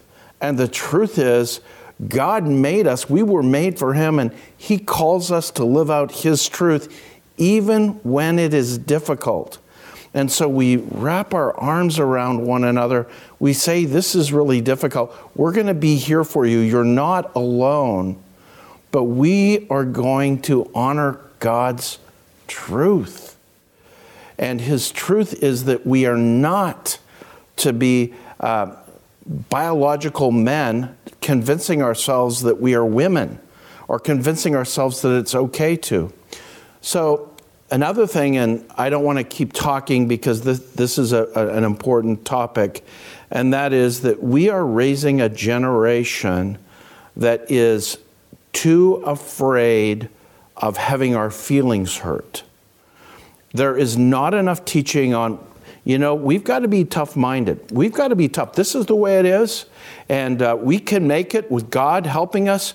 We can make it. We can live certain ways. We can deal with adversity. We can deal with challenge because God is truth. And when you're living a life of truth, you're going to deal with hardships but you have mothers and fathers and brothers and sisters and a church family that helps you to say it's worth it because one day Jesus is coming back and that heaven and earth that we desire here and now, that real heaven, the new heaven and new earth, that's where we're going. And all this stuff will be gone when we're there. I think you both gave really important answers. I may be a bit of a dummy for asking this follow up, but I, I, just want for everyone to understand it. And, and, and, and so I can hear the people on the other side saying, well, we have to do some things in this world we live in now to make it more palatable or better for those people with gender dysphoria, sexuality issues. This, this previous culture was too hostile towards them. Yeah. Mm-hmm. They face violence mm-hmm. Uh, and and harassment, mm-hmm. and and so where do you guys stand on how? Because there, I would have to think there has been some improvement, and people have adjusted, and so where kids, yeah. Let's let me just talk about that yeah. because that's exactly right. The the truth of the matter is that we've got to start with repentance historically for how the church has treated many people with these struggles. Let me let me give you an example. Uh, not too long ago, a couple years ago, I was going to spend time with uh, somebody really close to me, and there'd been a there'd been a conflict because uh, this person uh, was um, homosexual. So there's a man named Wesley Hill who's a Christian theologian, wrote a book called Washed and Waiting fantastic book, and he really helps uh, believers who have no struggles with homosexual desires to, to understand the world of a homosexual person. And it was really good and really helpful. And I reached out to him and I talked to him and I said, So, Wesley, uh, we're going to have this conversation. Uh, there's some, some real hurt feelings here, and I, I want to I wanna speak truth, but I want to do it with grace and love. And he said, Bobby, you know, the first thing I would do is I would apologize for how the church has treated homosexual people throughout the generations. Because it sure is hard to speak any truth when you look at the track record of how so many people have been treated. Yeah, that he, he's hit the nail on the head. The other thing is, you know, you pointed out, yes, we've improved. The problem is as the pendulum swings, society culture is going so far on the other side to where now we're just eradicating truth altogether. Yep. That's not where we need to go. We need to go again back to the Word of God. Uh, and all of those tenets, if we adhere to them, they will address all of it. So that love, that compassion, that repentance, that goes to the previous culture, that goes to the current culture, and the culture to come. If, if we stick to those and not necessarily looking at it from a social scenario, but an adherence to God's will and His purpose. That's what's going to get us back to where we really need to be. Not necessarily looking at, well, how do we do this? Well, then let's just say, hey, you do whatever you want to do. No, no, no, it's not going that far. Let's go back to what God says, and that will address it uh, accurately. Anthony, I know that when we first played the Delano clip, there mm-hmm. was something you wanted to push back on, but he, mm-hmm. he he says that the church is quiet mm-hmm. on the Equality Act and everyone's standing down. Mm-hmm. You wanted to push back a little bit on. Well, yeah, he, he was speaking, um, as I understood it, as there are those uh, particularly churches, black churches, I'm, I'm, assuming, that will reach back into the annals of history to say, oh, well, this happened to black folk, this, that, and the other. But then, as it is presently addressing equality, uh, LGBTQ issues, and all, transgender issues, they're quiet on those issues. I'm saying, hey, you know, I'm, I'm like Bobby, I want to reach out to Delano to say, I got 20, 30 guys in my phone right now that are just as passionate about those issues as they were about issues that we needed repentance of in the past. All right, so one of the things that sparked this conversation we're having today was I saw something over social media uh, where attorney Benjamin Crump had tweeted out an Episcopal church that had a sign. Do we, do we have that tweet? Uh, yeah, had, had a sign. Do we have, yeah, the picture of George Floyd and uh, Breonna Taylor and Ahmaud Arbery and some of the, the faces of God is with the church. And so, what I see that as the church is reaching out to try to bring people into the church and they're used. I don't know if they're putting God's best foot forward. is what I think you're being very kind right now. is what is what got me, and I'm like, what's going on with the church? The church is so caught up in the culture that's outside the church that we're eh, these things are very popular over social media and and and they're a part of a political movement and, and the, this racial idolatry that we have that's again it's about seizing political power to me more than it is looking for justice and so I, I that's what I was like whoa this is the foot we're putting, we, we have all these better feet we could put forward, but we're putting forward, you know, and, and you know, but for the grace of God, I guess I could be George Floyd. Uh, but, but I just don't know if that, that would almost be like, let's put a picture of Jason from 2012 inside a strip club and say, Faces of God. Here's Jason at the strip. you, you, we got nothing better to reach out to the people with. That I, anyway, I, I, just. So um, the difficulty with this tweet, and I, I appreciate you getting it because a lot of people don't realize the difference in churches. And uh, I know uh, when I was first being introduced to what it meant to be a disciple of Jesus, I didn't know all the difference in churches. But what you've got is you've got a, a segment of dying churches, and, and the Episcopal Church is one of them, uh, and they have sold out to the culture a long time ago. They say the same thing that the culture does, and they're under the uh, illusion that by saying to the culture what the culture wants to hear, they're somehow going to help the cult- people in the culture come to Jesus. But the Jesus they offer is not really the Jesus of the Bible. It's a compromised Jesus. It's a it's a progressive liberal Jesus who actually doesn't represent the Jesus of the Gospels at all. And we're using these people who are not godly people and trying to, you know, make them heroes and draw people in based on them. It just shows to me a sickening, corrupted uh, uh, sellout that the values of the world and, and, really, again, we've talked about the basis of those values, that those are not coming from a biblical view of what uh, would draw people to Jesus. Bobby, I want to push back. Not that I disagree with you, but you use the word not godly people.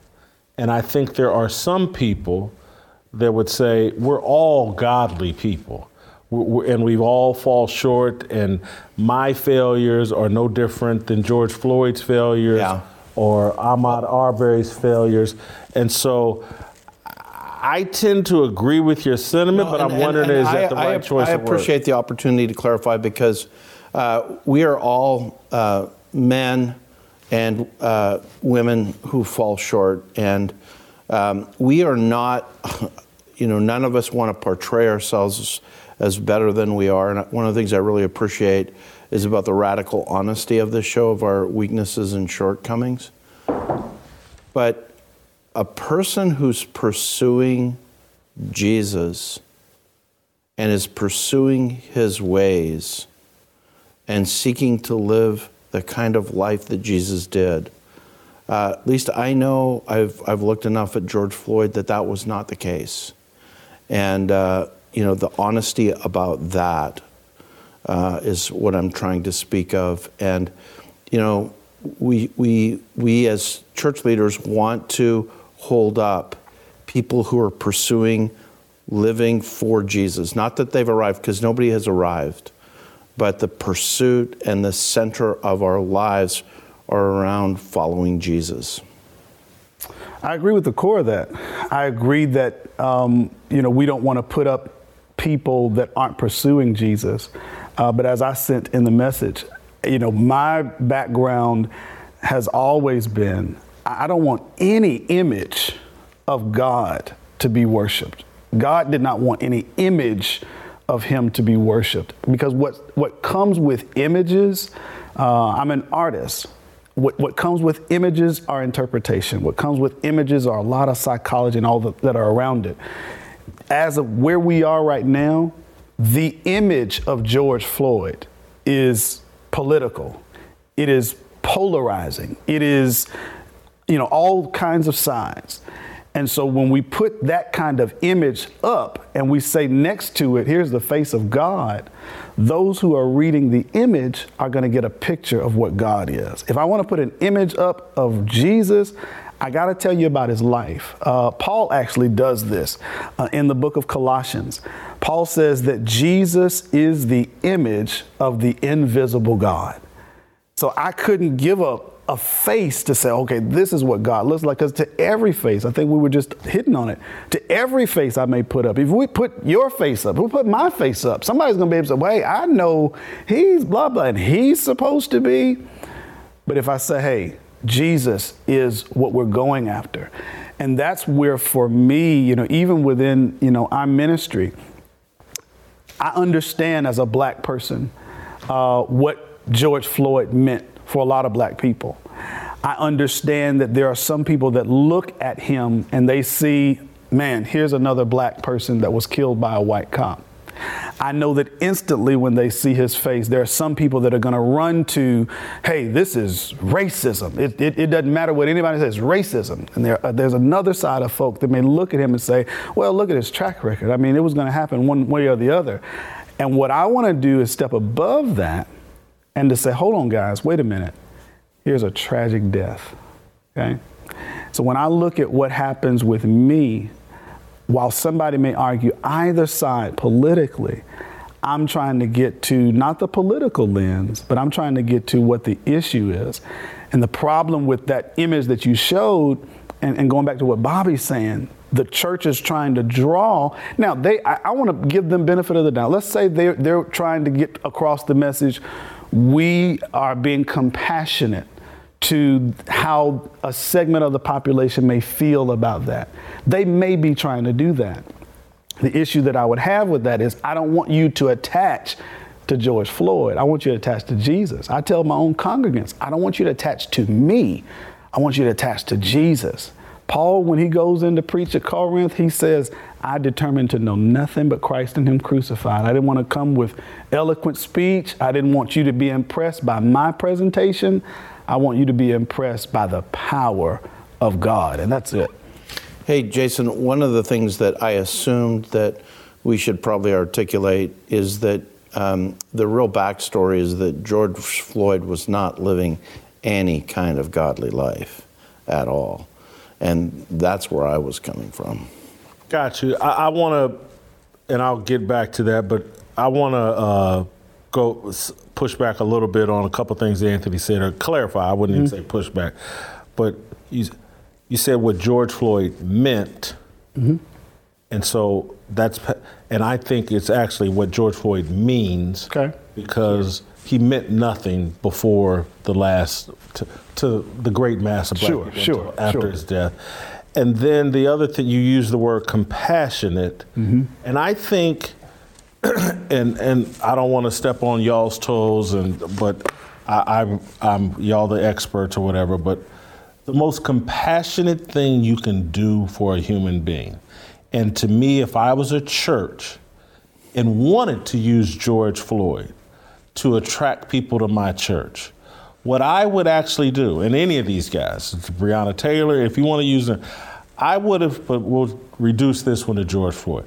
I would put up a picture of George Floyd and I'd put it up next to Derek Chauvin and I would say, both of these men needed Jesus. Ooh. Amen. Oh my God, if we could have gotten George Floyd and Derek Chauvin inside this building and heard this message mm-hmm. and let God go to work on them, mm-hmm now we have a chance because they both desperately mm-hmm. needed. I can't think of a better articulation yeah. of that's the Christian compassion. message. Yes. Mm-hmm. And so, and again, the most compassionate thing we can do is, and again, I know I've haven't done it in the best way possible, but it's just like why I keep sharing my testimony and my life or whatever, because I'm trying to show compassion. I'm mm-hmm. trying to uh, let people know here's the things that have helped me and made me successful because as it relates to any of these guys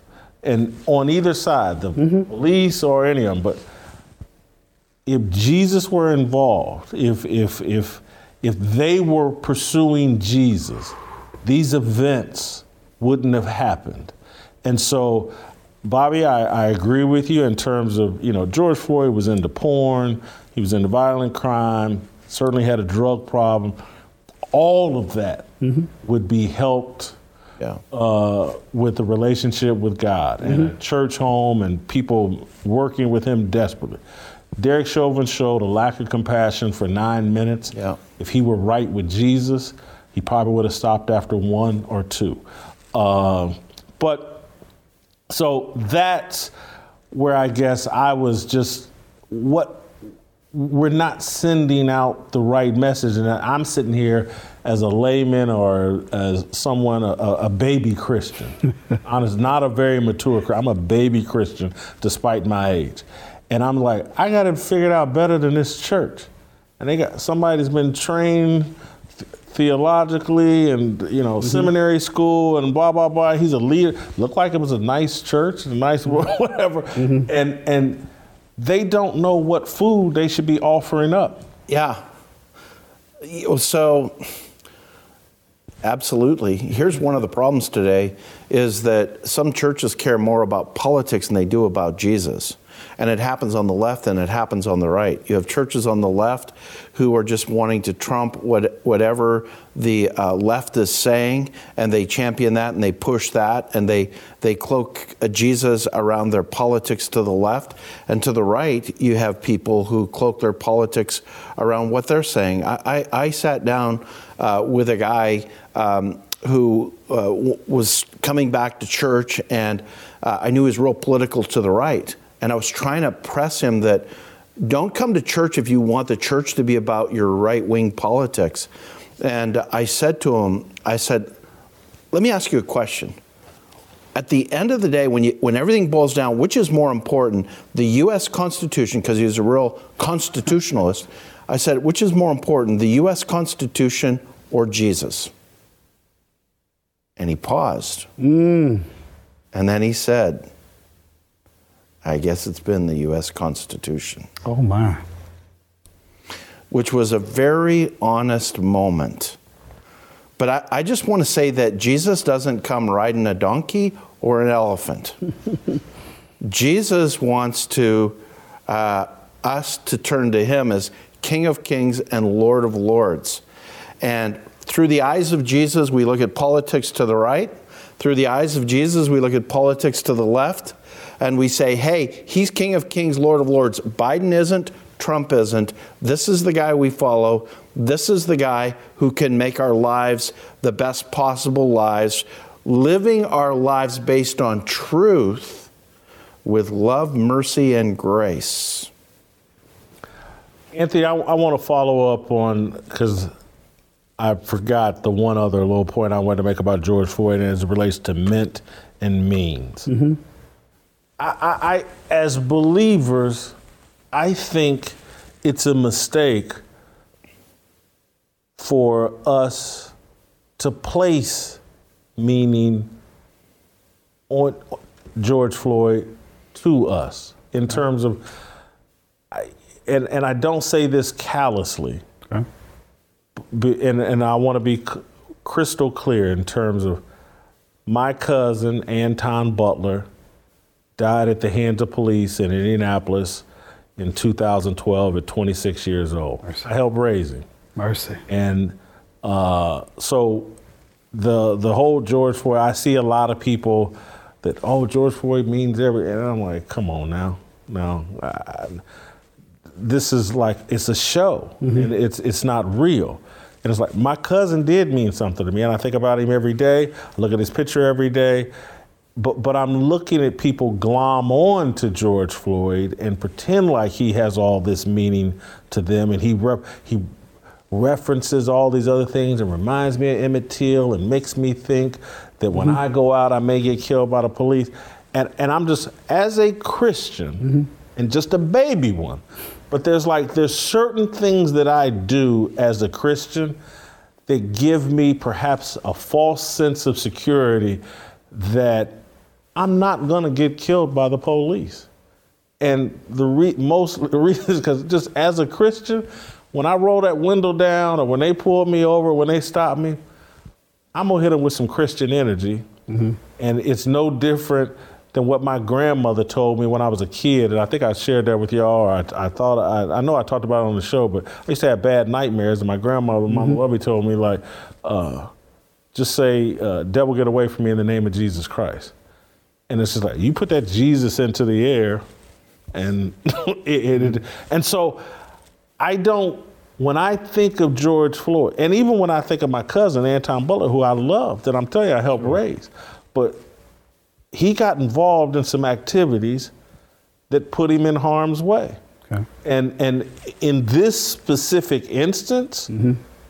we don't believe as a family that he was doing anything that put him in harm's way, but he was on parole. He had been the police had caught him with drugs and guns and mm-hmm. things before.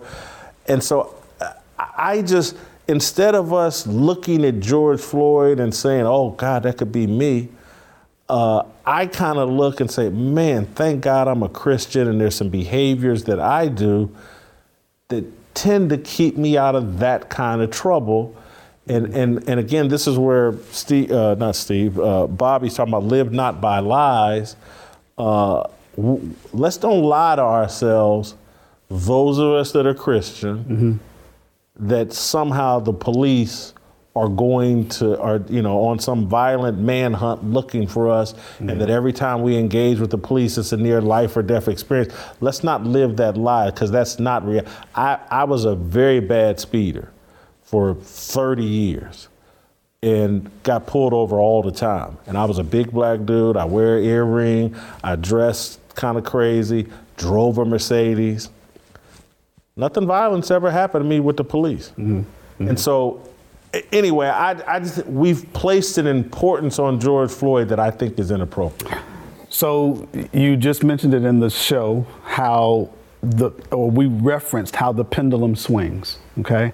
And so you talked about how we responded to kids in school harshly a culture ago. Yes. And now the pendulum has swung to where okay now and now everybody that wants to come out is given a platform everybody that's you know i'm this or i'm fluid or i'm whatever you now are a celebrity because you have announced to the world your sexual orientation not your accomplishments in life or not overcoming struggle i'm just letting you know you know this is my orientation so, in, in likewise, for a lot of us, black people, um, the nation, we've dealt with injustices in our history. I mean, it's, it's evident. It's America's sin. It's evident. So there's a segment that says, okay, wait a minute. We've been unheard. We've you know, been overlooked, we've been underappreciated, et cetera. And here's an example. So George Floyd is almost a, an evidence of a psychological issue, a PTSD of suffering. We've went through this, we went through this, and now here's another situation. And so he gets elevated.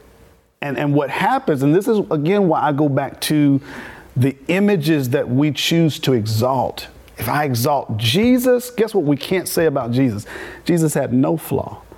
Now, he's still, his presence is still dividing amongst the world. He even announced, he says, I'm coming with a sword and it's going to cut through families father, son, mother, daughter, just Jesus being Jesus. And even those who stand with Jesus, that's going to come by itself. But we would never be able to question his character. We would never be able to say, well, yeah, he was actually this or that because he was perfect and sinless. When we exalt, a any citizen, any celebrity, any person, when we exalt them, now we're measuring the gospel of Christ based on their flaw or their character, and it often loses the issue at hand.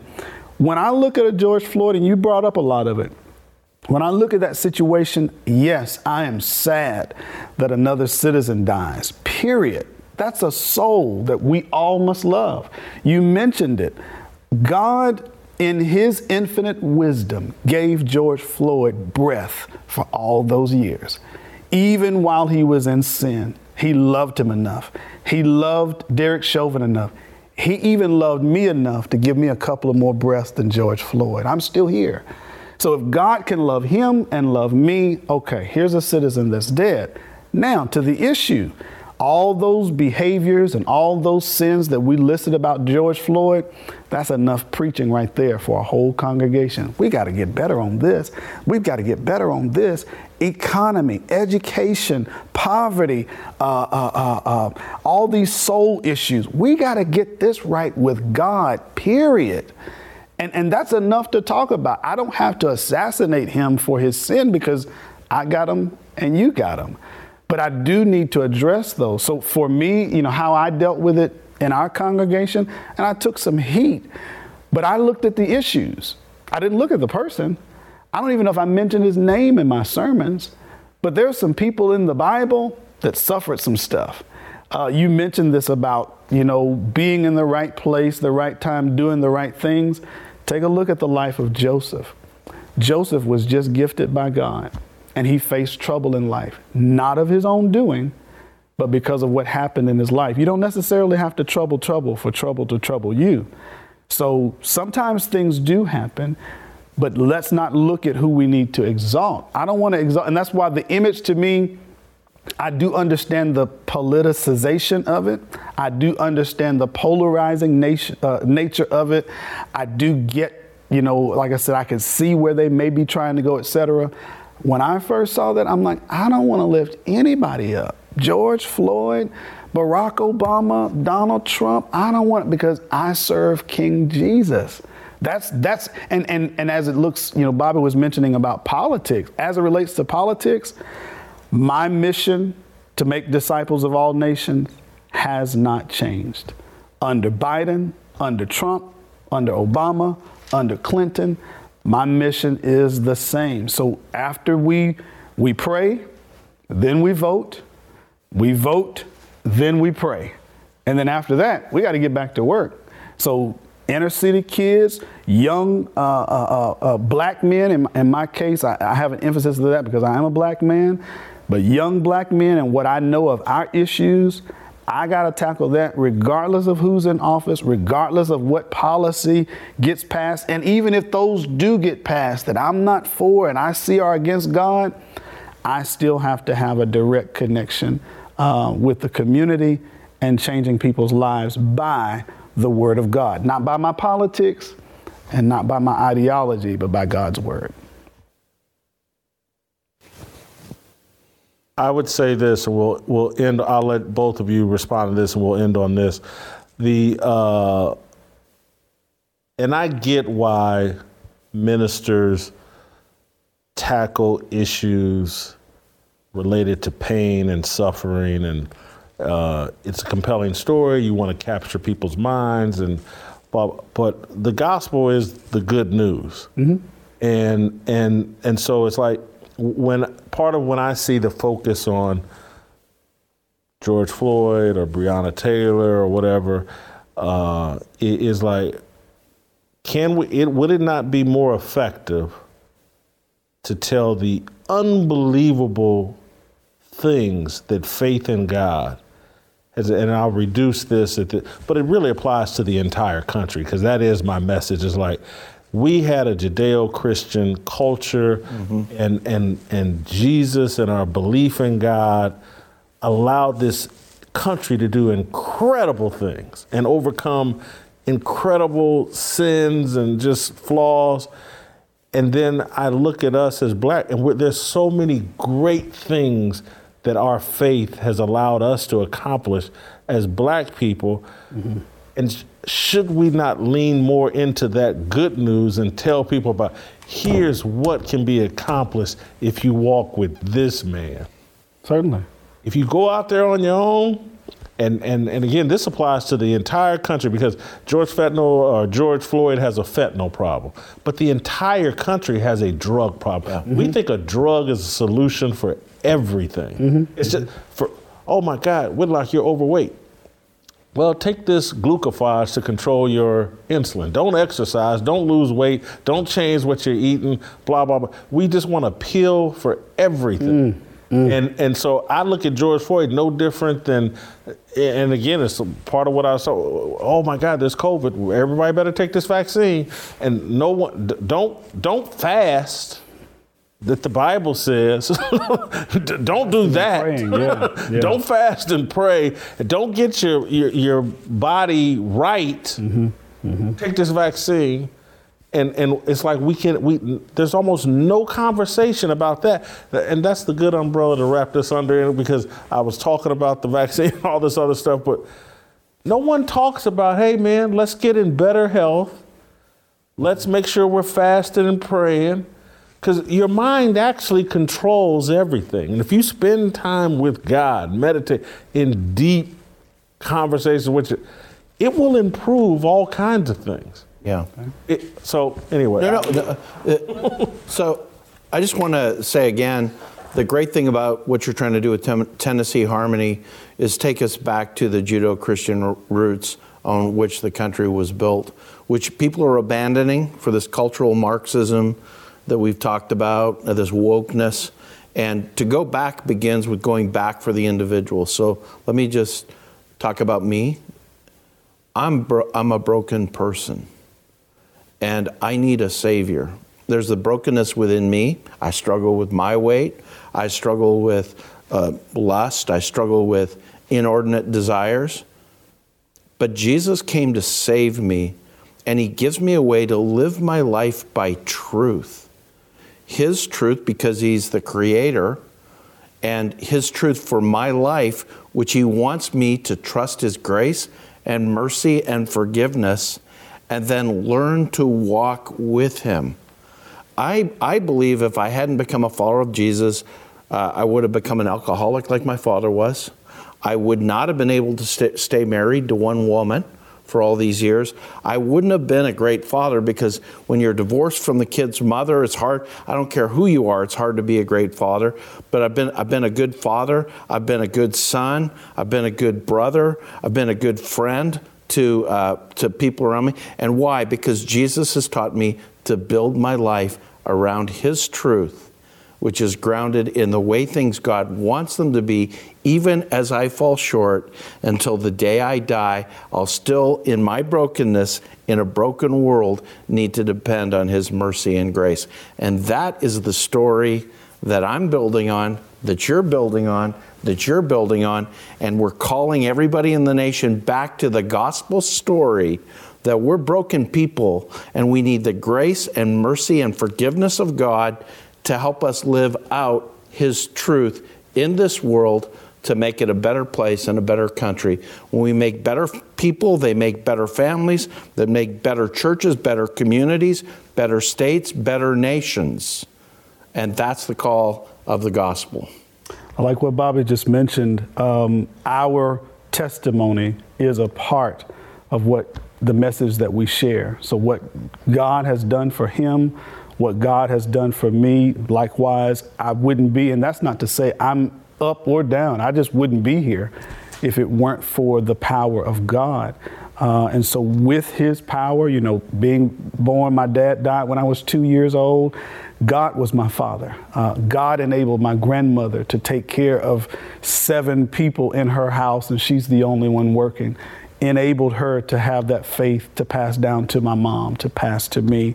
Uh, God enabled that. And so, my response to a lot of life situations is not from an elitist perspective or from a perfect perspective, it's from the perspective that the only real solution that I know to help us overcome any of it is God. It's the only one that has worked. Uh, when we look at what you talked about, when we look at those who tried drugs, look at that path. You don't see a lot of people come out of that to say, hey, had I not been on cocaine all this time and it, today it, it makes me better. No, they're trying to get out of that because it doesn't work. None of that stuff works, but Jesus, He works, and His track record is unshakable. All right, that's it, and that's all from us today. Uh, man, that was a good show. Good long show. Uh, I enjoyed it. I hope you did. That's tomorrow playing, and we will see you tomorrow. Waiting for the countdown, coming off the breakdown, standing in line for freedom, looking for a like freedom. Came like a fighter, striking like a ladder, making all this moves for freedom. I want freedom.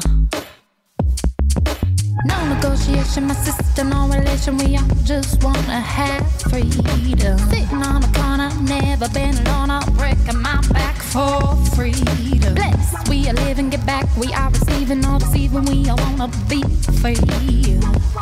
We want freedom. I just want, I wanna be, I just want.